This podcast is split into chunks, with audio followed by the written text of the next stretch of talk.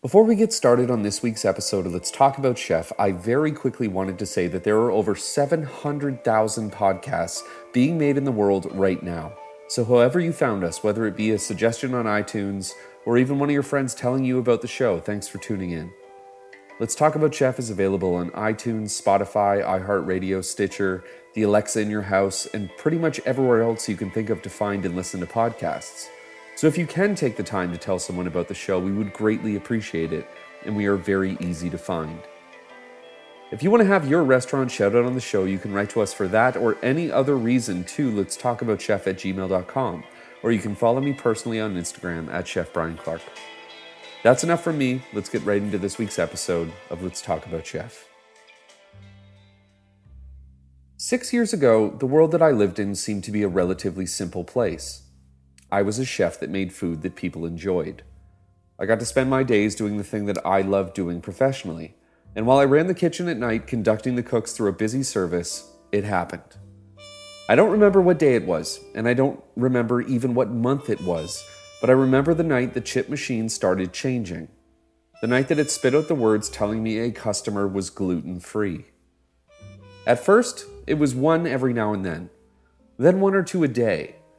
Then, in what I could possibly only compare to the spread of crack in the eighties, everyone seemed to suddenly be made ill by public health enemy number one, gluten. Every single day, servers would come back to the kitchen asking if a dish was gluten-free. The sheer panic that gluten-free craze was causing was growing stronger every hour. Books like Wheat Belly were at the top of New York Times bestsellers lists. Dumb celebrities like Miley Cyrus would gush to her millions of Instagram followers that because she stopped eating gluten, she lost weight. The barrage of misinformation continued, and yet it became very obvious that no one really knew what gluten was. Every single day, cooks and chefs everywhere were holding their heads in their hands as customers and servers would ask if the fish was gluten-free. Was there gluten in a tomato? Does the salad have gluten in it? What gluten-free options do we have on the menu? And every single day we would beg and beg for someone, anyone, to hear our cries of frustration and misery, as we would again have to explain that pretty much ninety percent of the menu did not contain gluten. The server would look at us confused, point to the oysters. The customer wants to know how much gluten is in the oysters. This week on Let's Talk About Chef, we are going to dive into the history, story, an absolute bananas and completely unhealthy diet fad that makes my and so many other cooks and chefs' lives a living hell. Today, we're talking about gluten.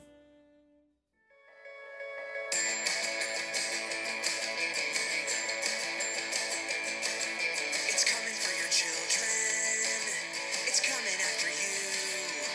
And if it gets into your system, there's nothing you can do.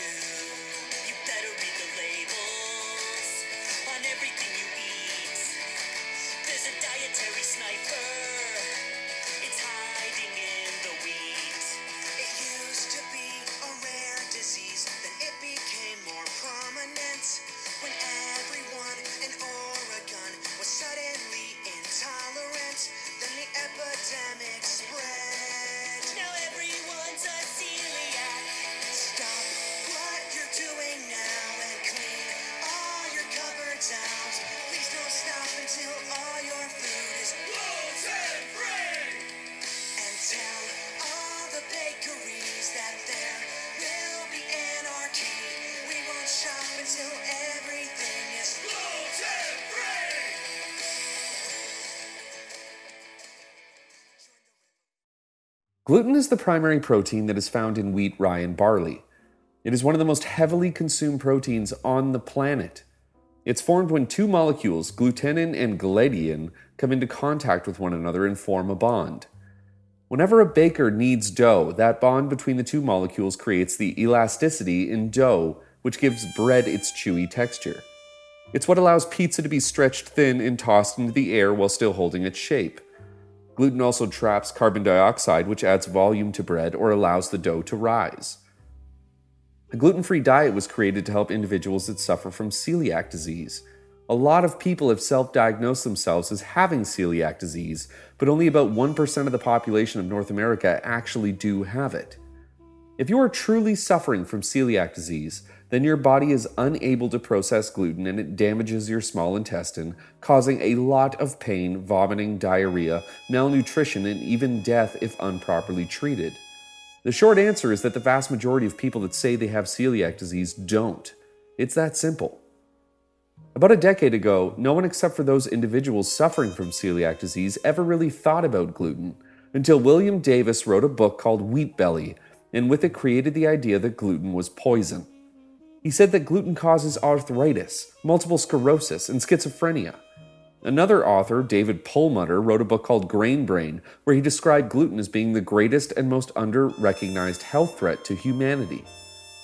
Living with a gluten-free diet is exactly that, a diet. It's a fad, like the Atkins, Paleo, and even the lemon and chili pepper diet that came before them. But for some reason, it has gone even further than those other ones managed to do in their own times. And the reason for that is really simple. Eating a lot of pasta and bread is kind of bad for you. We shouldn't eat as much bread as we do. And if you all of a sudden stop eating bread completely, you stop eating a lot of sugar, and you will lose weight. It's not because of the gluten that you are suddenly thin. It's because you're not eating sugar. The other culprit in spreading the false gospel of gluten-free eating is the internet. During the heyday of the gluten fad, there were countless articles and blogs preaching about how to lose weight fast, and none of these facts were ever peer-reviewed or studied at all. They took already false information and just spread it further. Being part of the fad made these people money, a lot of money. And all of a sudden, everyone on social media, in your yoga class, and at work were telling each other not to eat gluten. It became the fastest growing diet trend in California, seemingly overnight, with chefs scrambling to change their menus to be able to feed an overwhelming demographic of their diners who all of a sudden had gluten intolerances. Except that nobody really knew what gluten was. People are very interested in food nowadays. People who don't even cook watch cooking shows, and everyone has an opinion on what you should and shouldn't be putting into your body. Lately, I don't know if it's just here in L A, but people are very anti-gluten, which bothers me because I'm very pro-pizza, and you can't be pro-pizza and anti-gluten. So um, now some people can't eat gluten for medical reasons, which that I get. I, it annoys me, but I get it. But a lot of people here don't eat gluten because, like, uh, someone in their yoga class told them not to. I keep asking people about this, and I started to wonder how many of these people even know what gluten is. So we decided to find out. Gluten, in case you didn't No, and I didn't know this, is a mixture of two proteins found in wheat and some other natural grains. But here in L A, it's comparable to Satanism. It's, it's... So we sent a camera crew out to a popular exercise spot right up the street from us to ask people who are gluten-free a simple question. What is gluten? What is this thing you will not eat? So we're going to meet a person that doesn't eat gluten, and together we're going to guess if they know what gluten is. Are you ready? Yeah! Uh, what else do you have? Do you maintain a gluten-free diet? I do indeed. And what is gluten? Okay, does he know what gluten is? Oh, everyone says no. Well, as far as for me, how, how it affects my body, uh... But what But what is gluten? Oh, that, this is pretty sad because I don't know. Roll for one. But I hate it. I don't know. By twenty sixteen, the United States alone, Americans spent more than fifteen billion dollars on gluten-free products. All of them desperately trying to remove gluten from their diets without ever having actually seen a doctor. Which makes this the most stunning is that there is no evidence to suggest that not eating grains, something that humanity has survived and depended on for thousands of years, is actually bad for you. Despite there being no actual scientific proof that gluten is bad at all, it didn't stop internet hosts and celebrities blaming it for causing all manner of things, like dementia, depression, obesity, autism, A D H D, and something called brain fog. With no facts or proof to back any of these claims up, everyone just got more and more scared and obsessed with the idea that gluten was causing all of their problems.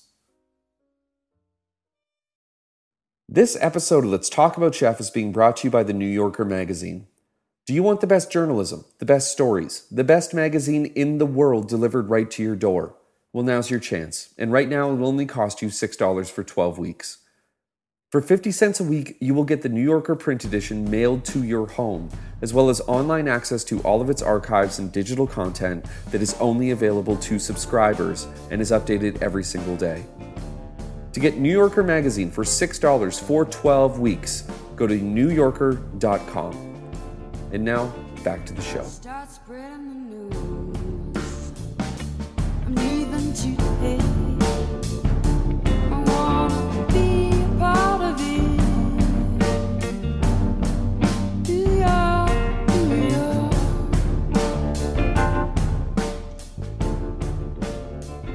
These vagabond shoes. Wheat gives the world about twenty percent of its calories and more nourishment than any other form or source of food. In twenty eighteen, the global wheat harvest was seven hundred eighteen million tons. That's roughly about two hundred pounds of wheat per person on the planet. Wheat is easy to grow, store, and ship around the world. All of us know that it's the main ingredient in bread, pasta, and cereals, but it's also the main component in most soups, sauces, dressings, and even processed meat and frozen vegetables. Wheat and bread is everywhere, and it has been for a very long time. Wheat can be traced back to a single clan of wild grasses called Triticeae, and our primitive ancestors would eat the seeds of the grass, crushing them with their teeth to release the flavors. Triticeae grew only in the Fertile Crescent at the core of Western Asia and Northern Africa, or the birthplace of civilization. Thanks to archaeological evidence, we know that those early versions of humans, despite being amazing hunters and fishermen, also planted and kept wheat as the earliest known example of farming. Early humans would take the seeds from the grain and would simmer them, making flat, hard cakes of bread that they could carry with them as they roamed the world looking for wild game. These early versions of wheat would grow up to six feet high, easy to spot from far away and easy to grow. About ten thousand years ago, the start of humans living together in civilizations was made possible by the planting and raising of wheat. The earliest bread was made around eight thousand B C in the Middle East, specifically in Egypt. The quern was the first known grinding tool that the early Egyptians would use to grind the seeds to make the grains. The grain was crushed, and the first bakers would bake what we now know as tortillas. Egyptians were also really good at making beer, and so the combination of the knowledge of brewing mixed with baking, and the world got its very first loaf of sourdough by mixing yeast with their bread mixture. As the world grew and more and more people traveled, the knowledge of how to make bread from grain made its way around the known world. People would carry seeds with wheat with them as far as they roamed, planting them in the ground wherever they stopped to make sure that they had enough food for the colder months. All modern wheat can be traced back to those early seeds that were carried around in the pockets of our ancestors. The Romans invented watermilling around four hundred fifty B C and made the act of making bread an art form. They also assumed that the whiter a bread, the higher the quality, and so the first true white loaves of bread started to be made in Rome for the wealthy. In Britain, during the Middle Ages, bread was sometimes the only form of sustenance a peasant would be able to get, with wheat being traded like money. Because of the Roman influence in England, the whiter loaves were again kept for royalty, while the rye and bran breads, even though they were actually healthier, were kept for the poor. By six hundred B C, the Persians invented the first windmill that was used to grind and mill grains, and in Mexico, the first corn tortillas were being made around one hundred B C. The French Revolution was started because hordes of angry, starving mobs demanded bread. In the United States during the twentieth century, chemicals started to get added to bread, and bread became whiter, softer, and could last in your cupboard for days. Wonder Bread even started adding vitamins to their bread, and thought of it as a meal replacement, but of course the flour became heavily processed. Here's how to help build strong bodies eight ways. Eat Wonder Bread. You want to grow bigger and stronger, don't you? Golly, sure. Okay. A sandwich daily and two slices of Wonder Bread every meal give you eight elements you need. As much muscle-building protein as roast beef, as much calcium for bones and teeth as cottage cheese, as much phosphorus for cell metabolism as this egg, as much iron for red blood as three lamb chops, as much vitamin B one for appetite as fried liver, as much vitamin B two for growth as this much cheese, as much niacin for mental health as six sardines, as much energy as two glasses of milk. That's why you can help yourself grow bigger and stronger eight ways with Wonder Bread. I mean grow bigger and stronger eight ways. So be sure to eat Wonder Bread. Get Wonder Bread fresh at your grocer's today. During the nineteen seventies, people stopped eating a lot of bread. Sales began to fall, and really the only bread that was available was the whiter-than-white and spongy Wonder Bread. But by the nineteen eighties, bakers and bread companies started to reintroduce the idea of artisan or rustic breads to the public. Whole grains, rye breads, and whole wheat. All of a sudden, bread was healthy again and good for you, until ten years ago, when suddenly it wasn't again. A recent study shows that the real culprit behind feeling unwell after eating what people assume to be gluten is probably in fact a carbohydrate called fructan. You can find fructan in grains like wheat, barley, and rye, but it's also found in gluten-free foods like agave, artichokes, asparagus, garlic, leeks, and even onions. Researchers for the test gave protein bars to people that were living a gluten-free life, and the results were very telling. Over six weeks of testing, the subjects were given three bars. One contained gluten, one contained absolutely nothing, and one contained fructan. Each participant was supposed to rate how each bar affected their digestion, and of those tested, over half experienced discomfort from the bar containing fructan. The rest experienced discomfort from the bar that contained nothing at all. And the smallest fraction was made up said that the gluten bar made them feel unwell. Basically, the study proved one thing. People don't really know what they're talking about. At the supermarket yesterday, I was enticed by a display of Arnott's Royals. But alas, I couldn't purchase them because they contain gluten. And it made me want to sing. I've never eaten white bread in the flesh. I cut my teeth on gluten-free from the health aisle, and I'm not proud of my distress. With a torn-up bowel, constant food envy, 'cause every product's got fructose, lactose, gluten in the fine print. This food, that food, even in the wine bin, we don't dare, 'cause we got celiac in our veins. But every product's like that. Eventually, the craze of eating gluten-free will go away. It's already started. Sales of gluten-free products are falling. The amount of people saying that they are celiac is also dropping. And although that is great news, it just means that it will be replaced with something else ridiculous. Gluten was the first food victim of the internet, an idea that was spawned from nothing and because of social media and blogs and Instagram became a global trend. The internet. The fact that you don't need to check facts to be able to put whatever you want into the world was the reason that I, and so many other chefs like me, were watching chits pouring in, all saying the same thing, gluten-free. Who knows what'll be next? Maybe apples will cause leprosy. Red meat could cause shingles. Medium heat salsa will cause you to lose weight but also get the bubonic plague. I know that all that sounded ridiculous, but you know what else is ridiculous? The idea that bread can give you dementia. I hope that you enjoyed this week's episode of Let's Talk About Chef. It was written and produced by me, Brian Clark. I want to thank the New Yorker magazine for letting us talk about them this week, and I want to give this week's shout out to Stohrer, the oldest bakery in Paris, founded in seventeen thirty by King Louis' pastry chef. If you want to taste what bread should taste like, if you are in Paris or plan on visiting, you do not want to miss out going to this landmark. I remember being young and starving and standing outside this bakery at six in the morning watching the bread being brought up from the basement where the ovens are with my mouth watering.